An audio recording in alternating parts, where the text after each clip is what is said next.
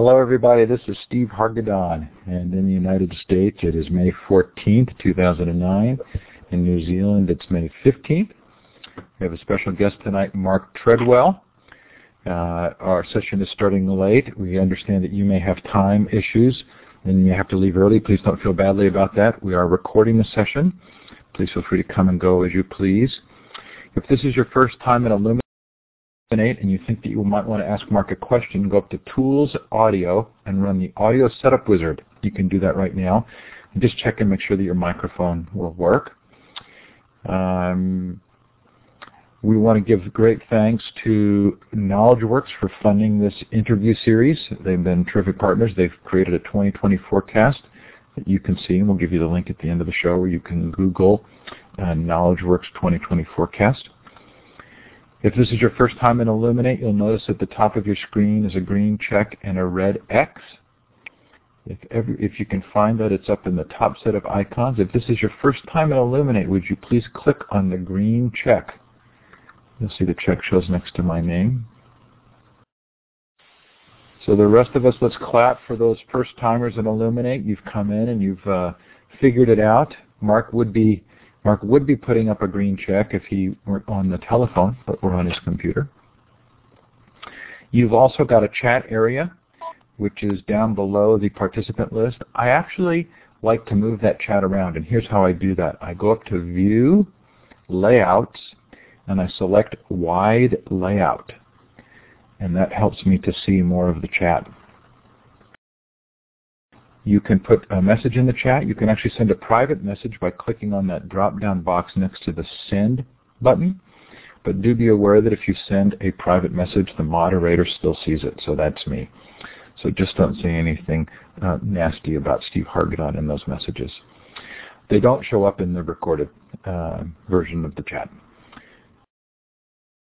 Okay, so this is a map of the world. I'm going to give you all permissions to modify the map, look to the left of the map, look for a little wand with a red dot at the end. And if you click on that wand, you can place yourself on the map.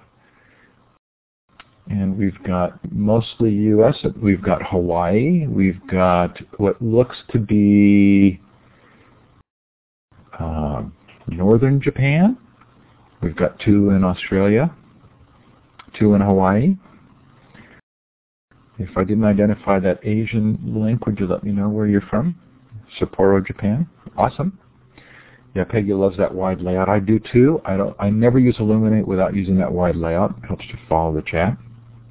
Anyway, we're at 46 in the chat room. Thanks so much for being here tonight. Uh, Mark, I'd like to ask you if you would to introduce yourself. Uh, tell us uh, the time and temperature where you are, uh, and maybe a little bit about your background. Okay, that's fine. Hello, everybody. Thank you very much for uh, hanging around while we uh, move through this process.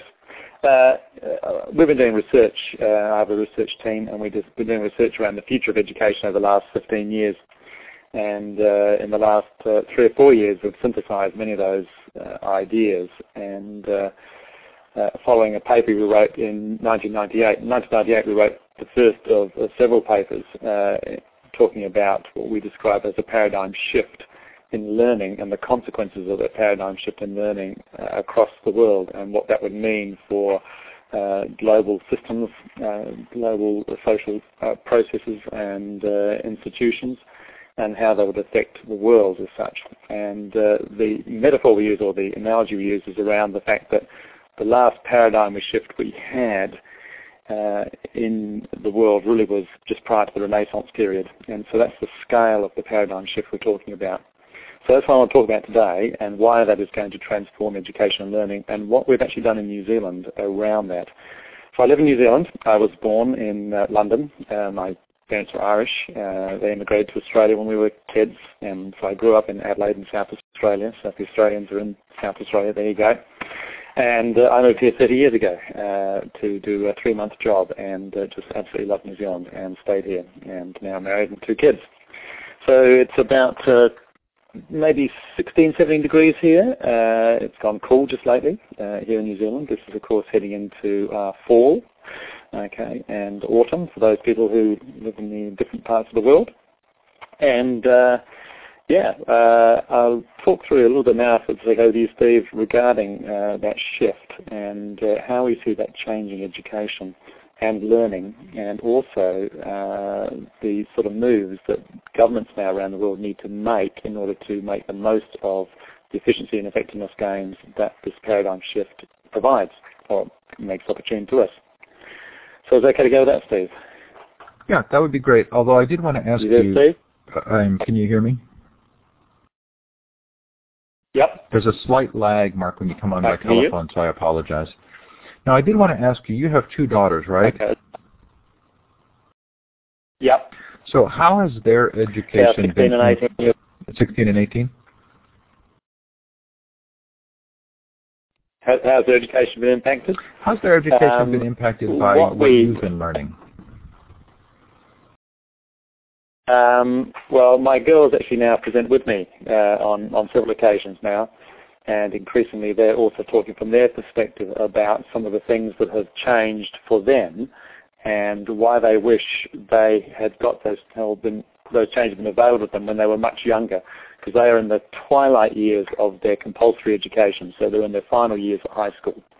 Uh, so for them, they are really missing out on many of the transformations that are now taking place in New Zealand education uh, which is sad, unfortunately. Um, one of them is uh, heading off to be to train as a teacher next year, and uh, so we'll have to try and pick up the uh, universities and make sure they're on deck for that. But hopefully, they've benefited from just the discussions we've had with them and the discussions they've had at conferences with me and the presentations they've made at conferences. That's been very cool. So, Mark, your, the title of your recent book is, uh, or one of them is Whatever, The Revolution of School V2O. And I think the whatever refers to Yeah. how students respond in, when asked questions or just sort of a general generational response. Have your daughters ever said that to you? Uh, no, I think they realise it'd be punishable with uh, not quite death, but something close, like you wouldn't have the car. so uh, no, they haven't. They haven't done that to me yet. So, Mark, there's also a dog on the cover of the book. What does that mean? yeah. The dog really was the epitome. I was looking for something for the epitome of whatever, and the dog really, to me, was that epitome of that. It's not our dog, so uh, um, it really is just a photo, uh, but the dog's become symbolic of that whole sort of uh, feeling of, you know, whatever, you know, I'll do the bare minimum I have to do. If I've got to fetch a stick, yeah, okay, but then I'm just going to lay down again. And what we see around the world really is this disengagement factor with learners. Uh, they are chilling out, they're doing the bare minimum uh, to get what they need to get through the system. Uh, so not even revolting against the system, they're just doing the bare minimum so there's no aggravation. But most teachers find this even more aggravating than doing than actually them getting angry. Uh, and I think uh, that frustration and that disengagement is reaching epidemic proportions around the world. And no matter which country I speak in, uh, I see evidence of it wherever I go. And all teachers understand that concept of whatever pretty much straight away. Hence the title of the book, because I want to get rid of that word. want to get rid of which word? Oh, the whatever, of, of that being a response. Whatever. Yeah, as a response. I want kids to go, yeah, fantastic, let's get on with this. This sounds exciting. I'm fully engaged in this. Uh, that's the word, that's the sort of the approach or the sort of thing we're looking for. Um, uh, so uh, that's, that's one of the things that we're, we're sort of trying to do. But uh, one of the things we're trying to get, first of all, in place is a whole lot of technological stuff in the background and then pedagogical sort of andragogical sort of uh, processes for teachers to rethink through what they're doing in the classroom and what that means uh, for practice and also for curriculum. So there's a lot of implications of the work we've done. And uh, in New Zealand, we've been working on many of those processes for the last eight to ten years. We're well down that track. We've just released a new curriculum. Uh, the total curriculum for our compulsory sector, that's K-12, uh, is just 44 pages long. And uh, that provides a curriculum framework for teachers then to actually turn into a localized curriculum for their school. So schools have control in New Zealand over hiring and firing, uh, of staff. They have full control of their school budgets. So most of them are in the millions of dollars uh, in terms of what money they get to spend on buildings or whatever they like. There's no very, very little government um, um, processes around what should be taught and how it should be taught. It's pretty much left up to the school and the school community. So schools in New Zealand have a huge amount of autonomy, which is very unusual. Uh, and with the new curriculum, they even have autonomy around the curriculum. We have a review process that goes through schools every three years to check to make sure they're reaching some some basic sort of standards around uh, some issues. But generally speaking, schools have a high degree of autonomy and it's a very high trust model. So, uh, Mark, I'm really curious to drill down on a couple of things. I'm going to let those who are in the session know that Mark can't see the screen. He's not actually logged on to Elluminate. So if you do have a question, please feel free to put it in the chat. If I miss it, I'm going to count on those of you who are more seasoned uh, in Elluminate to, to draw it to my attention and make sure that I that I see that it's up there. And you can even raise your hand if you just want to uh, let me know there's something in the chat. Mark, so it sounds like what you're saying is that the that the problem is disengagement, but but that disengagement maybe is a reflection yeah. of a larger change, and that because of that change and because of yeah. the resulting disengagement, that there need to be there needs to be a rethinking of teaching and learning. Is that accurate? That is correct, yes. Yeah.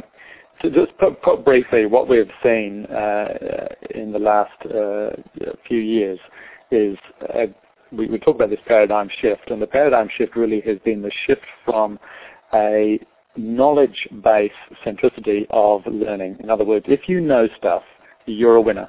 So if you can remember stuff in the summative test, uh, you win, and you go on to the next level of learning, and so forth and so forth uh, through the university system and then on into whatever you might do from then on in. So knowing stuff was the, the be-all and end-all. And so at uh, Trivial Pursuits nights, uh, teachers were very popular because they know lots of stuff. And uh, what we are sort of saying now is that really, uh, to a large degree, the paradigm shift, that first paradigm shift was made available through the development of the printed press. And so the printing press allowed people to um, essentially be able to move knowledge around much more efficiently and effectively and for a much lower cost. And in the process of doing that, it meant that knowledge uh, became much more transportable, available, etc. And what we're now seeing uh, is a second transformation on the same scale as the invention of the book. Uh, with the invention of the internet, we're now seeing a new paradigm opening up uh, and with the internet for the same reasons. We've got the lowering of the cost of knowledge and also the availability and cost of collaboration around the world, just like we're doing now. Uh, and so this next paradigm shift ushers in the same potential as the first one does. So in the first paradigm shift, those people who brought on board the capacity to use the new tool, that understand how to read and write, they could actually make the most of that technology and move forward. And I often give the example of China, who in the 12th century had a fleet of 330 ships, the longest one being 166 meters long. And given that in the 1800s most ocean-going boats were at a maximum of about 40 meters, that was a massive ship. Uh, but really, in that process between the 12 and the 1400s, China as emperor locked down. They sunk the whole navy. He sunk the whole navy and uh, locked down the whole of China fearful of this knowledge that was now being able to be transported and pushed around very quickly. And if you take um, another example from uh, uh, Portugal, uh, from the, the, region of Portugal, now Portugal, the Portuguese did just the opposite. In Portugal, they went away and said, look, they, they moved down to look at uh, Bombay, which was the central port there. Also, China was trading through Bombay at the same time too.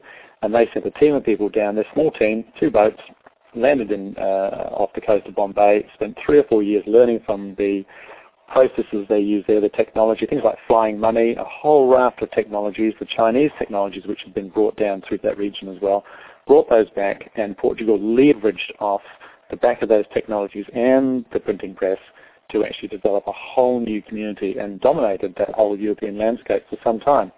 And of course, Spain picked up the ideas, of course, uh, being very close, and also England also being very close, picked up those ideas and technologies and also dominated the, the, the frontiers. So countries and governments which leverage off these new technologies can really fly with it. What we're seeing now is with the internet, the internet now is lowering the cost of knowledge dramatically, but it's doing something very interesting. It's also providing us with a whole series of environments and technologies to facilitate learning to a much deeper degree. Uh, in almost every school in the world, if I go into the library, the library is arranged in order of there's a, a, a, volcano section, a space section, a underwater world section, famous mathematicians, Aztecs, Romans, these thematic topics. And kids didn't actually have to understand those concepts underpinning those topics. They just had to remember some of the knowledge from it because our testing systems tested the knowledge. To teach for understanding, you need to be able to interrogate rich knowledge resources and that interrogation is driven by clever, rich, open, fertile, high-order thinking questions from the teacher. It has only been through the advent of the internet that we can actually truly resource those clever, rich, open, fertile questions. And through the internet also, we can actually then work with people from around the world on these topics. And so the internet is opening up a gateway to change the end point of learning, which traditionally, right through the last paradigm, was knowing stuff to a new endpoint of understanding.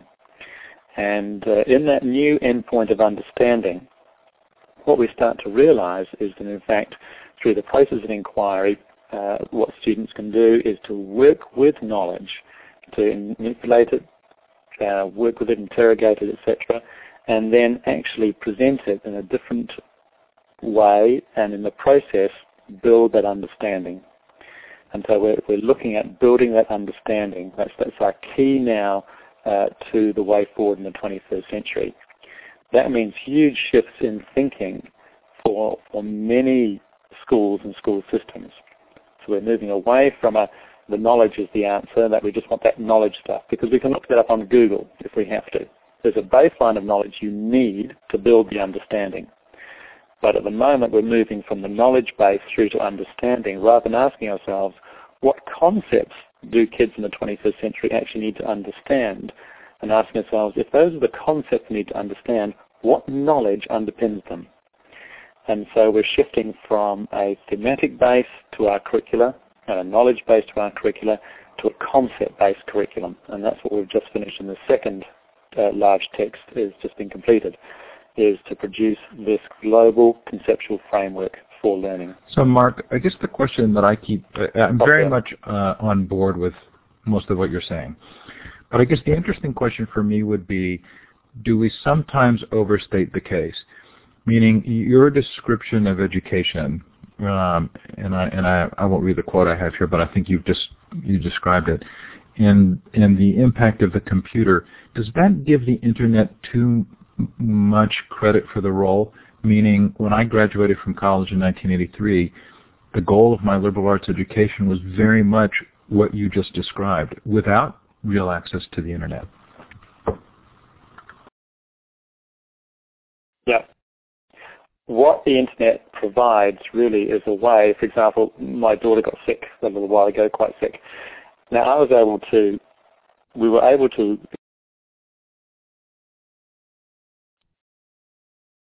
that outcome because the outcome being presented or the, the potential sort of cure that was being presented to us was not one that you know we wanted to go ahead with. But because I had the capacity to go on, online and get the best people in the world to discuss this and come back to me with some, some better advice, I was able to solve a complex problem in a very short space of time with a really good outcome. And the outcome being presented at that point was not good. So what we're talking about now is it's not just the potential for that liberal arts approach and getting people to interrogate and think about what they're doing. Uh, because in fact that liberal arts education was largely available only to a small minority. What we have seen in the last 80 years is a complete transformation of the workplace. We've seen from, for example, in the United States, 80% of people worked in the primary sector just at the beginning of last century. So in the early 1900s, 80% of people worked in the primary sector. By the end of the 20th century, what we were seeing is that 80% of people were now working in the service sector. Now, Richard Florida wrote a fantastic book called The Flight of the Creative Class. That's after his first book, which is called The Rise of the Creative Class. He quickly produced a second book called The Flight of the Creative Class. And what we're seeing now is the rise of the creative class because we're seeing some of our service industries moving offshore. Increasingly here in the United States and elsewhere, the service industries and the knowledge industries, we may describe them as, have moved offshore. And we're seeing the rise now of the creative class. Now, creativity and innovation is seen by all our countries as a way in which we can generate and improve and increase our GDP. But that creativity relies on understanding. If you just know stuff, you can't actually be creative.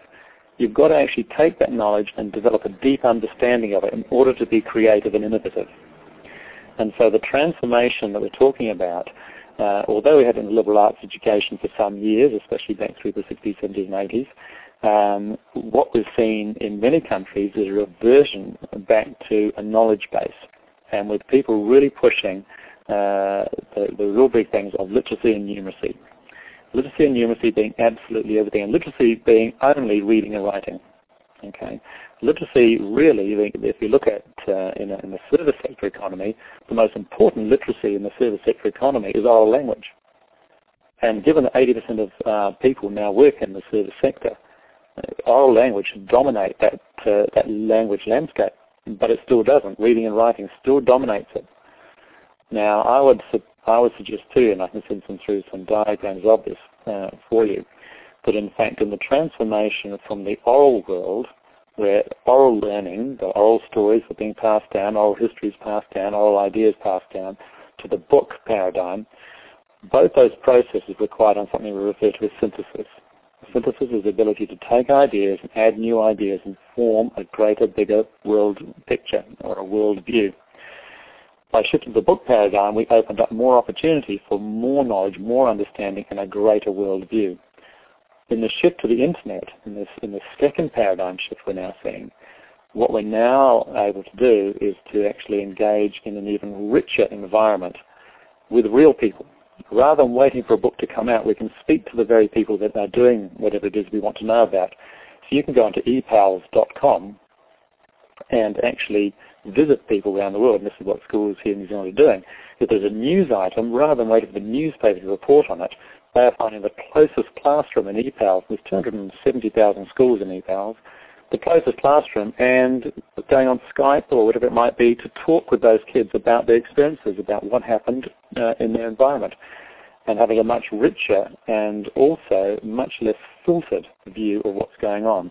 So in Thailand recently with the, uh, the dispute there, we had a group of kids who actually got in touch with a Thai school close by, and someone there could speak English, uh, in fact a few people there could speak English, and they had that conversation to work out what actually is going on.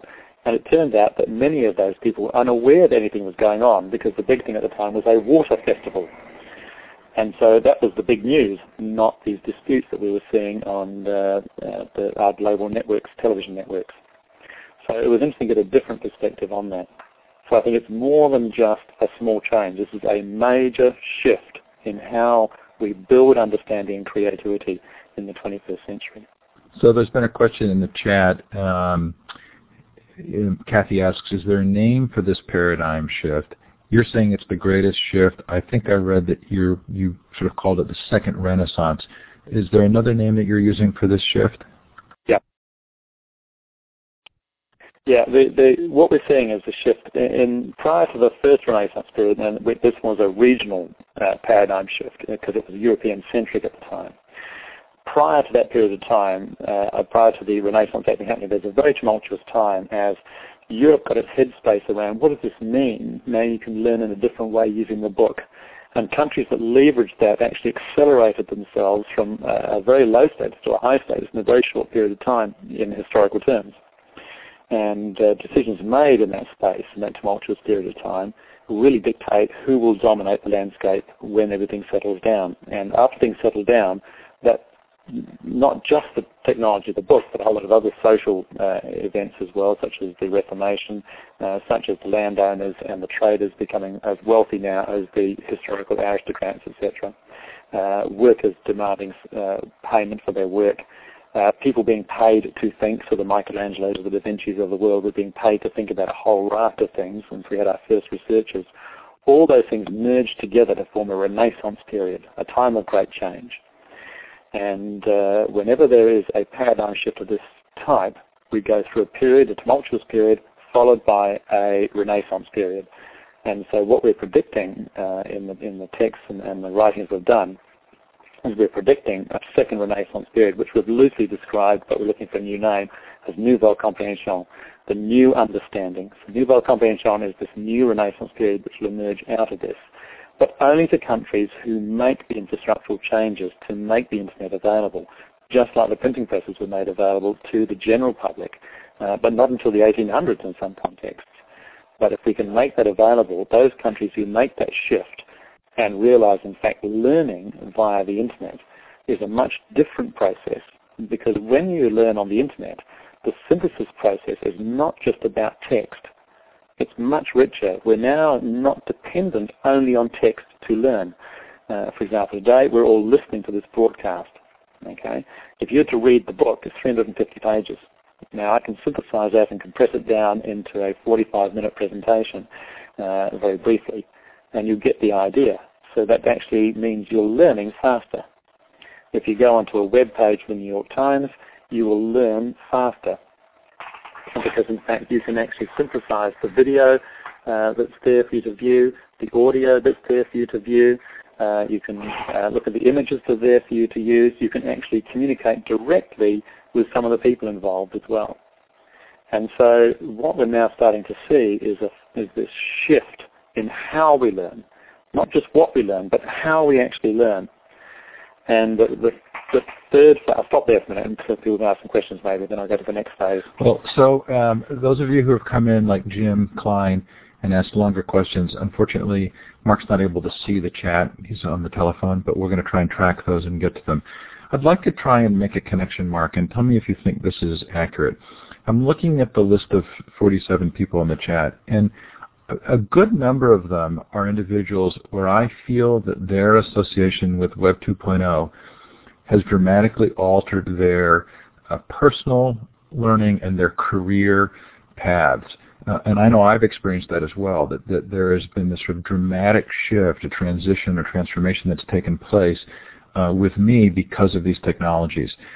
Do you think it's fair to make a comparison between the, those personal shifts and the sort of this larger sense that you have of a new renaissance? Yeah. Let's look at some of the things that have happened recently. If, if you look at Barack Obama's win in the election last year, he transformed his approach in terms of politics, and politics now is being transformed via these Web 2 tools. It's going from a top-down process to a collaborative process. If you look at even going to the doctor today, when I turn up at the doctor, the doctor says to me, Mark, what is wrong with you? Because he knows I'll have gone and researched what I think is wrong with me. And it is no longer him telling me what's wrong with me. It's a collaborative deal. If you look at churches, churches are divided themselves into two paradigms. The old paradigm of the top-down model, and those churches are dying. They really are. Unfortunately, they are dying. If you look at the churches that are booming, they're all collaborative and they're all using these Web 2 tools. They've got a rock band up the front, and the relevancy is clear to the people who are attending. There must be because there's tens of thousands of these people attending these new churches. Every single system that we see now is making a choice between a top-down model which is dying and a collaborative model which is booming. Businesses now are collaborating. Collaboration now is the number one focus of most businesses, getting the best possible outcome from the workers in the field. Not telling them what to do, but asking them for their opinion, asking them to contribute to the overall functionality of that business. And so Web 2 tools are deeply embedded in this collaborative process. We require them to do that process. And so it's not just the stuff on the internet. Okay, the stuff there is important, but really it's also the ability to then have discourse around that stuff to build the understanding using experts like we're doing today. So I want I want to move on so that we can get to the Q and A. Uh, I want to make a connection here. So you you basically described this change, and um, so the next step then would be you know, what do we do with schools? And I'm going to quote from your book. The key goal for schools, therefore, is to expose young people to as many different opportunities as is possible so they can discover for themselves what they're inherently good at, what they would do even if they were told if they were told not to do it, what they are passionate about. So you've described what's happening in yep. New Zealand. I think a lot of us in the United States would say, okay. we're not we're not sure this can come in through the front door. I interviewed uh, Michael Horn from Disrupting Class, and the basic thesis is this kind of disruptive transformation won't happen easily, or or maybe almost can't happen from the top-down current model. How do you respond to that? I would tend to agree, uh, and that's why I think in New Zealand, with the, the fact that each of our schools are autonomous and there's a high trust model, they can bring in through the front door. But one of the other things we have realized in this curriculum is this is the first we call competency-based curriculum. Now, in the uh, late 90s, early 2000, two big reports came out in Europe. One was from the OECD uh, called the uh, uh, DeSeCo report, and one was from the European Commission called the Eurydice report. Both these reports investigated what capacities does anyone require in order to become a learner. And they came up with these seven competencies, which in New Zealand we've distilled down to five competencies. And the five competencies are managing self, thinking, participating, communicating, and collaborating. Unless you've got those five competencies, you can't really engage in the learning process. And this is where we're seeing the problem with the uh, children in, in, classrooms at the moment, just disengaging because they do not have the skill sets for managing self, thinking, participating, communicating, collaborating. Uh, and we need to actually teach those skill sets in order to actually get them engaged. In other words, it's not just about maths, English, and science. It's now about saying we've got to teach kids to manage not just their, you know, bring a pen and bring a book, but manage their futures, manage their learning, manage their emotions in terms of thinking, we've got to ask ourselves, how does the brain actually work? Because our model we have at the moment is fundamentally flawed. It really is.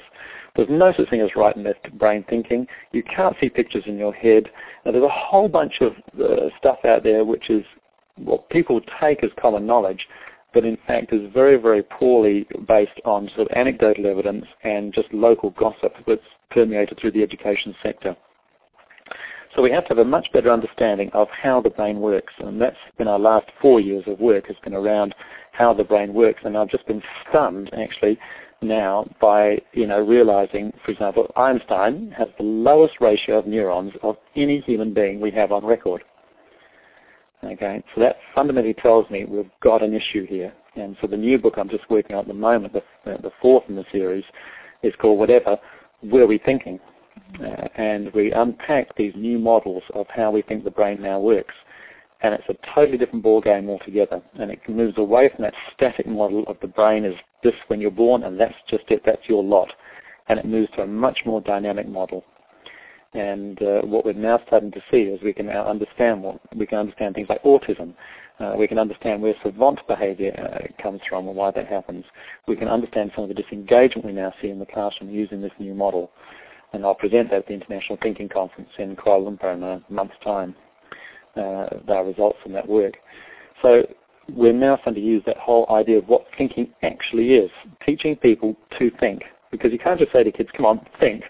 Because what are they supposed to do? I mean, they put their hand above their eyebrow and they sort of put their hand on their hip, the other hand on their hip, and that's what you do when you think. But what are you supposed to do? You know, when someone says use your imagination, what actually do you want them to do? Like, how do you use your imagination? We need to be much more explicit around these things because in fact if we want people to learn and interrogate, they must have those competencies in place prior to the learning process. So in the second text we outline what those concepts are that underpin those competencies and map them across the year levels. So I want to make sure that uh, I send you the chat log so you can see the great chat that's going on. Uh, and I'm and I'm going to open up in a minute to, to questions because I think we've got a, a, group here that has a lot of uh, good questions. You helped me to see something, and I'm and I'm curious to see if the if the group would agree with this. Uh, I've I've been uh, I've had a hard time understanding the role of technology as it relates to education. But what I think I've heard is that the role of technology in our culture as a whole is so dramatically changing our culture that it's going to require new things of our educational system, which is a which is a better understanding for me of the driving force of technology. Not that it's not that technology itself is changing educational practice, but its cultural impact is requiring that we focus on ways of teaching that better suit and prepare our students for that world. Uh, uh chat group, do you think that's appropriate? And Mark, how, would, how do you respond to that? I'd say that's very appropriate. The technology itself should be transparent. It's not about the technology. It's not about boxes on desk. The more transparent the technology can be, the better. To me, the iPhone is the is the you know, point at which we're at at the moment. It's a device that allows me to contact anyone, anywhere, anytime. It allows me to see stuff in all sorts of media formats. It allows me to store information and pass information on easily and effectively and efficiently. And it doesn't come with a manual.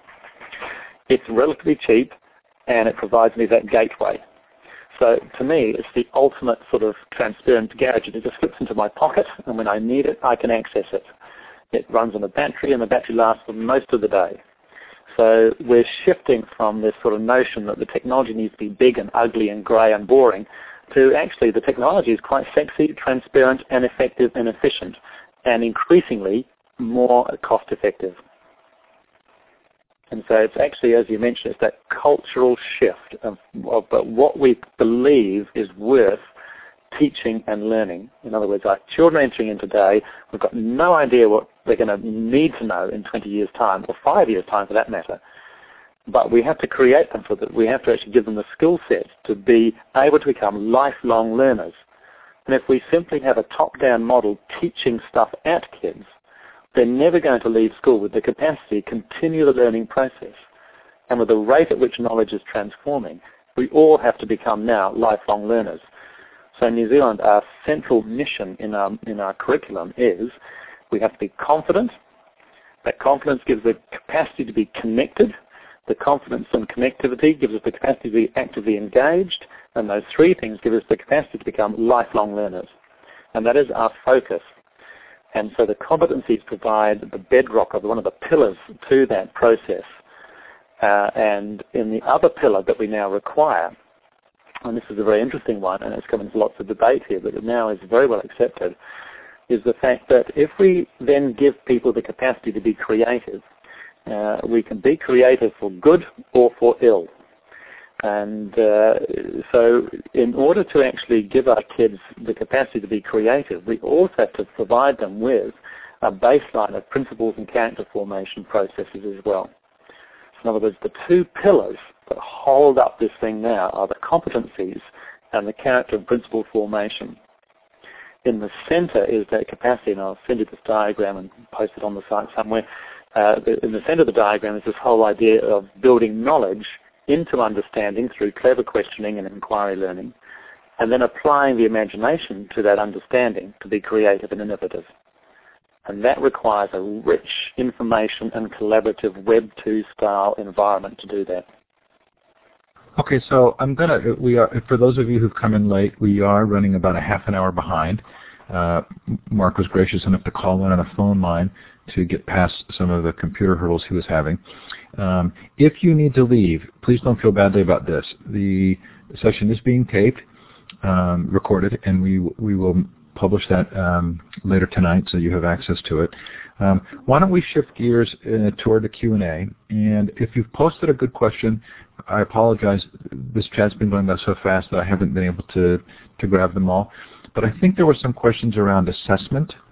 Uh, and uh, certainly if you have a question you want to ask using the microphone, you can raise your hand by clicking on the hand icon with the green up arrow, or you can put your question in the chat. Okay, so T. Gilly says, give us an example of applying the rich integration of knowledge and creativity. An, an example in terms of what would happen in a school? I think that must be the case. Okay. In, in the school environment, uh, at the moment, we are particularly focusing on the knowledge and the assessment, and you mentioned the issue of assessment, has been around what did the child remember in, in that test. What we're shifting to now is giving kids bigger questions, questions that ask them uh, to uh, compare, contrast, investigate, interrogate, etc. And we're asking them to go away and work in teams to come back with possible solutions to that using an inquiry methodology. What the inquiry methodology does is allow the kids the time and space to build understanding through that interrogation and their own investigation of knowledge bases and collaborative environments around the world. What we're now seeing then for is we, if you build understanding, the assessment system fundamentally shifts. First of all, you do need summative testing because there's a body of knowledge that underpins that understanding. And you do need to build that body of knowledge and have that in order to build the understanding. So we still require summative testing. But also we need diagnostic testing and formative testing because we need to be able to actually uh, guide the child in terms of where they're at and what they need to do to get to where they need to be. So we have built in New Zealand uh, something called asTTle, the Assessment for Teaching and Learning uh, process, and uh, and in that assessment and teaching and learning process, uh, what we're trying to produce there is the process of um, being able to the child to go and actually test themselves to see where they're up to, but also formatively give them a guide to where they might go to next. The fourth element in the assessment schedule is something that we've been building up at a software company as well in my spare time. And uh, one of the uh, things that we've been building within that uh, business is the reflective online portfolios. So kids can now go online and teachers have set up, and my girls have been doing this now for a couple of years, uh, and they reflect on their own competencies. In other words, we can't give a child a B for thinking or you know 73% for participating and contributing. It just doesn't make any sense. So what we have to do is get the kids to reflect on that themselves. And what has happened in that process is they've actually started to take ownership of that learning process. And Danielle gave a very, my oldest daughter gave a very uh, good presentation at the principals conference just recently. And she basically implored them saying, look, you know, if I had only known this five or six years ago, it would have made a huge difference to my learning processes. I now understand how I learn. And because of that, I know how to learn better. And so she's sort of you know, imploring them to actually get on with this and get it going. And this is a central tenet of the New Zealand curriculum. So how it looks in the classroom is quite different to what we've had in the past. A, we need access in the classroom to these rich environments. Not everybody necessarily having a laptop because laptops are very bulky, heavy, expensive, etc. But there needs to be technology in there so they can access these gateways and also have access at home. And supportability of access obviously is another issue there as well. In New Zealand, we've also just passed legislation through our parliament, and uh, we're about to spend a number of billions of dollars to make sure that every home in New Zealand has access to fibre. So we'll have gigabit connections to every school in New Zealand within three years. That's, our, that's the only money we've spent on this in trying to sort of get over this recession we're now in. But the recession itself is just uh, just part of that tumultuous period as we as we re-engineer our thinking around how we move money around, and it's the movement of money via the internet that caused the problem we're in at the moment, by one shape or another. So it is changing. It is changing significantly, and the opportunities now for what we can do with the teaching and learning environment are just massive. And there's never been a better time to really be an educator. So, Mark, I don't know if you can see. Are you seeing the questions I'm putting into Skype from the chat? Okay, I'll just read them, so then I'll answer them. Uh, how do you see this moving rapidly into the shift when we are burdened with the administration who has no idea of its importance? Um, you have to be strategic. Uh, about 12 or 13 years ago, four, uh, five of us met uh, who were fairly influential here in New Zealand education, and none of us worked in our Department of Education. Uh, we're all external to that. And we met and decided to start lobbying 10 key people in the department. And for three years that went nowhere. But suddenly five of those 10 people got together one afternoon and they started talking about this paradigm shift and suddenly went and made a whole lot of key decisions to actually transform the environment. So things like uh, learning management systems became the thing that schools had to do. Interoperability of systems in schools became very important. The new curriculum got instigated. Um, new policy practices and profile status came out as well. So what happened was lobbying. Okay, we, people used to say, I used to say, you know, one day we'll get a good minister or head of education in our country. Okay, and the truth is that's probably never going to happen. Sadly, it's probably never going to happen. Uh, but we can influence that process. So we decided we would start influencing that process and influencing the minister and all the key people who were making strategic decisions around education. And that turned out to be a very, very uh, strategic decision, and it made a huge difference to this country, that's for sure. There's another one here from Kathy. The Renaissance was the transition from the Dark Ages into explosion of the arts. Is Mark making this type of connection with the Renaissance? Has it happened already, or is it coming? Yes, I am making this connection, actually, Kathy. I'm saying that, in fact, what is happening now with creativity, creativity is now the central capacity building tool we need for our countries. And if you graph uh, the number of people in the creative industry, and the creative industries is across not just the arts, it's not just a bunch of singing, dancing Irishmen, but it's right across the sciences, the technologies, every single aspect. If you graph the creative growth, and this is what Richard Florida has done in his works, uh, against GDP, you'll see it's a straight line. In other words, the more countries have invested into the creative elements of their economy, the greater their GDP has become. So I'm saying yes, we're looking for an explosion. Has it come? No, because we're in the tumultuous period just leading into this curve of the sigmoid curve for the second paradigm. And so what we're looking for now is education systems that value creativity. Because in the past we've done just the opposite. Uh, schools have actually limited the creativity and wanted everyone to be the same. And now we're saying, no, that's not the case. And in New Zealand, we're really pushing that big time here. So has it happened? It is about to happen. It, we, we see the genesis of it here in New Zealand already. And we're seeing schools now rethinking uh, about what subjects they should do. The only subjects my children had to do at school was drama. And it was a fantastic choice. The drama to me usurped science, maths, and English by a country mile. It was much more important in terms of my girls' growth and development from my perspective. Uh, Jim Klein, both teachers and students need to take back ownership of their own learning. Great point, I- indeed. Uh, the only way we're going to get teachers on board with this is when teachers become lifelong learners to begin with. That's the model we need. Then they can start teaching students how to be lifelong learners as well. That is absolutely critical. Uh, Jim, again, with the rise of lightweight devices that make computing as cheap, reliable, and long-lasting as cell phones, what sort of renaissance might that create? The renaissance will just mean that the connectivity we will have will just be uh, fantastic. Uh, it won't be expensive, uh, and the cost of connectivity now and collaboration is dropping dramatically. And we're constantly forming groups of people around the world to discuss various issues, and it can happen in a moment. And so that's very, very important in terms of developing that capacity building uh, uh, yeah, capability. Melissa, local governments should require school board members to grow professionally by participating in some of the online these online sessions. Yep, absolutely agree. You have to start and get people thinking around what really matters in terms of education. Uh, at the moment, the simplistic testing, no child left behind, or as we call it in New Zealand, every child left behind equally, um, is really not a solution to anything. Uh, because in fact in our workplaces and our social places, it's the literacy in terms of the oral language, the visual language, the multimedia, and writing and reading. Those two things, all those uh, combine to form the baseline of actually working and living and growing and being creative in our societies. Uh, okay, thanks for explaining. Okay, thanks, Kathy.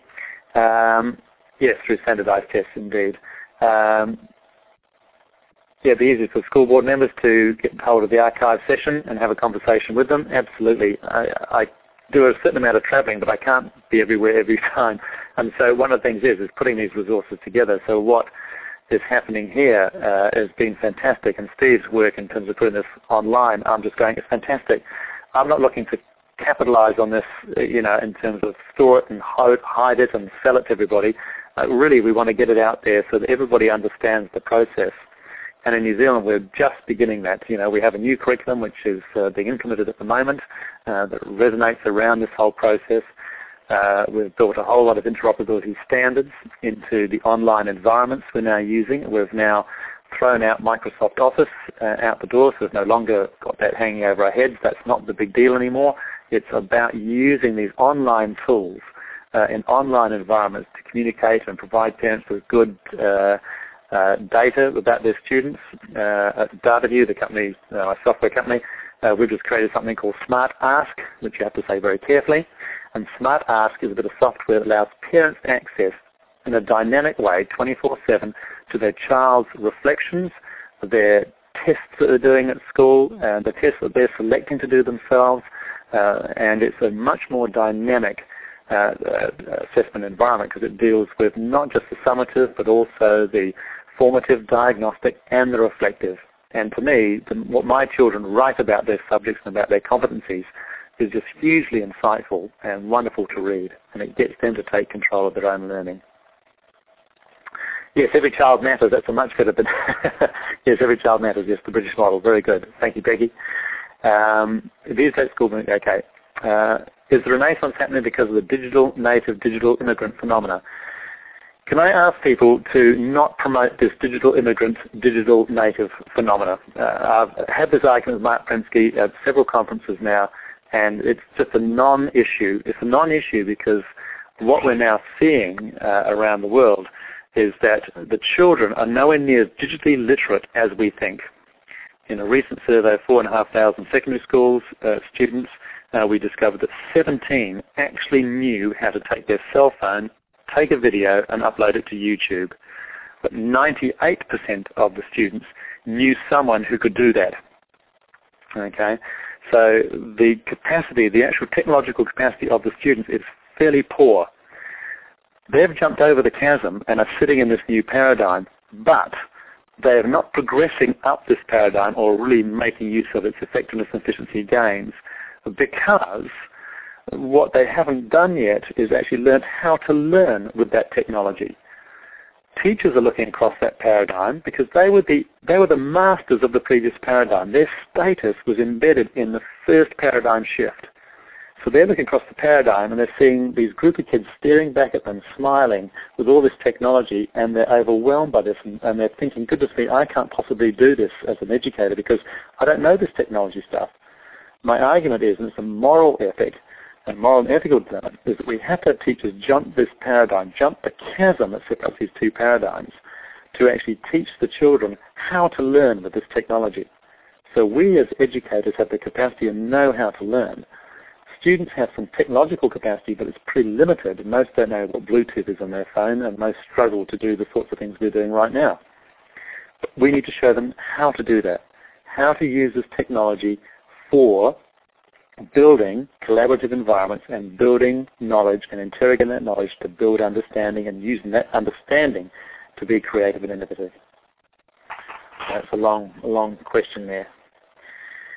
Uh, yet grant the play of technology, not learn with it. Okay, sometimes there's no such thing as a digital native. No, there isn't. The reality is that kids are not more familiar with technology as a result of proximity to it. They possess a complete lack of fear, a willingness to try, fail, and try again, to innovate, explore, and discover. I agree fully, fully Jim, but the digital native, the, their digital capacity from a technological perspective is much lower than we think, much lower uh, than we we imagine. And I've been surprised by just how little these kids actually know about the technology they actually do possess already. Mark, can I can I ask a question? Uh, we just took a survey of school. No. Yes.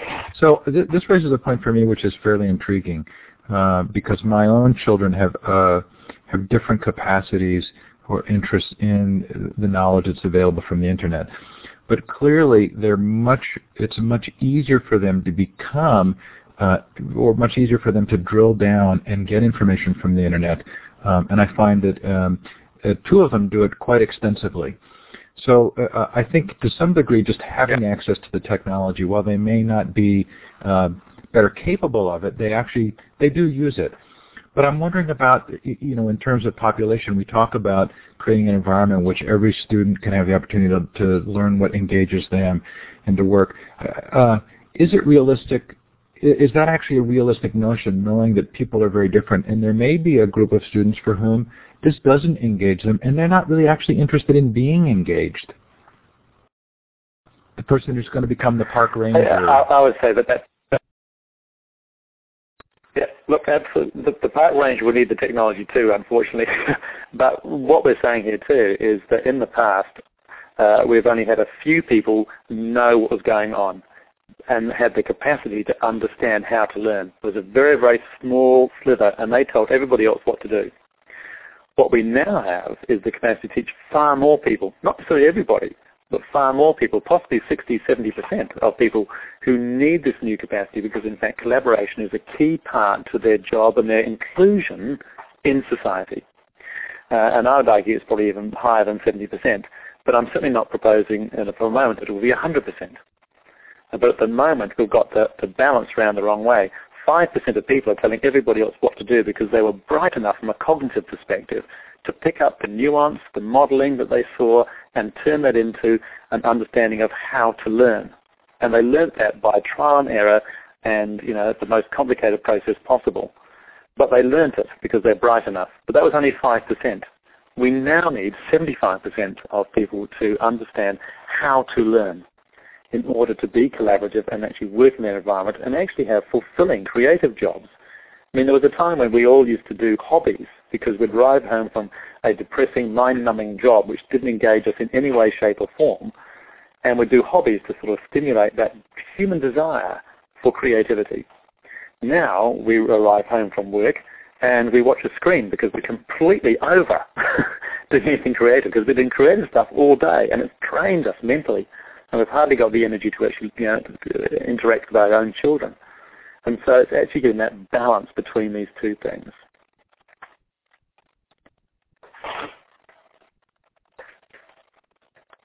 More questions coming in. Uh, we took a survey. Uh, okay. Yeah, the technology is more than just a social tool. Kids use it as a social tool, and they're doing their Bebo and their MySpace thing, and they're downloading music, but they're not actually using it to learn effectively. They still are not familiar with how to interrogate, manipulate, and work with information to build understanding. Because what they need to do is the same thing that we need to do as educators, and that is learn to ask ourselves clever, rich, open, fertile questions, which push us into that whole sort of mystique and intrigue about the world we live in. And so one of our competencies uh, in the new curriculum, one of the dispositions we're looking at in our new curriculum is this wonderment and awe. Wonderment and awe actually drives, you know, how should we do this? Okay. Um, and this is uh, another question here from uh, Mary Arnold. Uh, are there many people who do not have technology at all? And the answer is yes, there is. Uh, there, there is um, some people, but increasingly, even our lower decile or, or our lower achieving areas of New Zealand, uh, the technology is creeping into the household in terms of internet, because in fact you need internet now to play your online games. So the very technology that is used for gaming, it's like a, uh, a wooden horse, you know, the proverbial wooden horse that's wheeled in, and sitting inside of that device, whether it be a PlayStation, whatever it might be, is a learning tool, a fantastically powerful learning tool. And if we give the right questions and engage the young people, they will also be intrigued by this learning tool as much as they are the games that they're playing on that same machine. Not surprisingly, they work in environments where there are controls in place that don't encourage the fundamental knowledge of the technologies. Knowledge of the technologies, the technology should be easy enough to use without a manual. If the, my guideline is that if you need to teach the program, then the program is fundamentally flawed. Most of the programs the kids are picking up and running with now, like MySpace and, and Bebo and downloading stuff and music and iTunes, etc., don't come with a manual. They're intuitive and you can work it out pretty quickly and you can work it out even better and far more faster in a collaborative environment where kids get together and talk to each other. So the technology we have to use must be intuitive. And what I don't want to see is technology lessons in school. Really, we introduce them to the technology, and they should be able to actually work it out how to use it pretty much intuitively. The lessons are required to teach them how to use that technology to learn much more efficiently and effectively, because that's what this internet paradigm gives to us is a way of teaching more effectively and more efficiently. I'll pause for a minute. So, Mark, uh, I think we'll take one or two more questions and we'll kind of wrap things up. I'm going to put a link in the chat for those who were there to the survey for tonight's show. Uh, we do appreciate if you fill it out. I'll also pull it up as a web tour for those of you who are who are uh, on the on the uh, in the Elluminate session. Mark, so part of what I've heard you say is that this is about a, a huge historic change, that it needs to, and, and we need to allow it to drive a change in the way that teaching and learning take place. But this is not about bringing technology into schools to create that change. It's about changing our principles of teaching and learning and then using appropriate technologies. Have I summarized that accurately? Correct. Yes, you have. The, the teaching and learning drives what technologies you will need. Bringing technology per se into the school won't solve anything because we'll just use the technology to do the same thing we've always done. So it is a, a fundamental sociological shift around how we view learning and how we see learning as being important in the lives of everyone in our community. So what we've talked about today is not just for the compulsory education sector. The same all applies to every single sector, the tertiary sector, our universities and polytechs and the like around the world, but also our workplace sectors. Because in fact we can't keep sending off people to very expensive, you know, week-long learning sessions somewhere in Phoenix, uh, and then bringing that knowledge back and having to send the next worker and the next worker. What we have to be able to do is leverage the sort of technologies we're using today even at a very simplistic level, would need this with the telephone to actually build learning communities.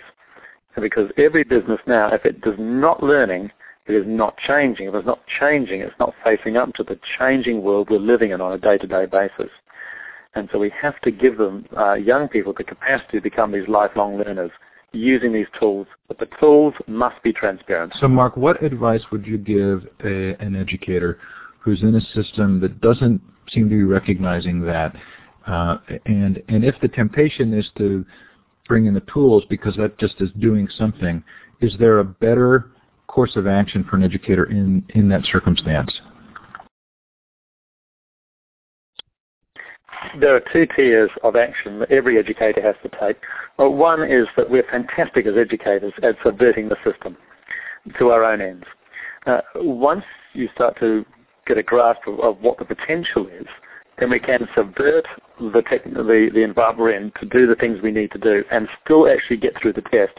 I'd argue that if you teach kids to understand that they'll do that test, even though it's a low-level uh, summative testing system, they'll do that even better still because they're engaged and they want to be there.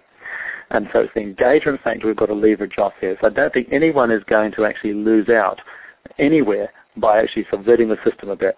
So the subverting the system is the one, one tier. The second tier is that you have to be strategic. You have to get hold of your district superintendents and these people and send them books to read. You know, this is what we did here in New Zealand. I sent people uh, books. My three people I had to look after in, in our Department of Education, you know, I sent them books to read. I took them out to breakfast. I, I took them to conferences that I thought was worthwhile. You actually have to invest in these people and to develop their learning capacity because many of these people sit outside the Web 2 world. And you've got to bring them into the Web 2 world slowly but surely, giving them judicious sort of encouragement and technologies that work. And so by giving them a technology that works, giving them a, an iPod to play around with, uh, I have never seen anyone not enjoy that device.